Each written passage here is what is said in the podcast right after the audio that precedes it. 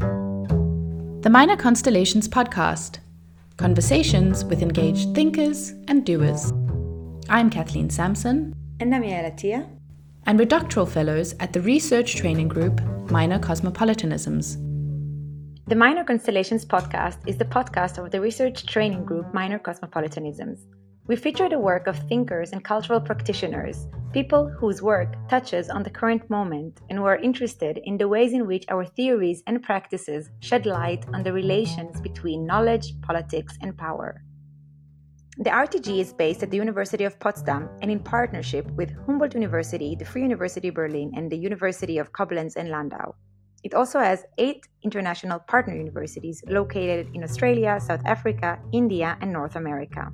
We are a multidisciplinary group that seeks to reinvigorate the question of how to think and feel beyond the nation in the wake of the unraveling of the cosmopolitan promise. We aim to do this by focusing on that which may be situated within specific local, historical, and political situations, but makes worlds, throws unexpected connections into relief, or builds forms of cooperation across difference.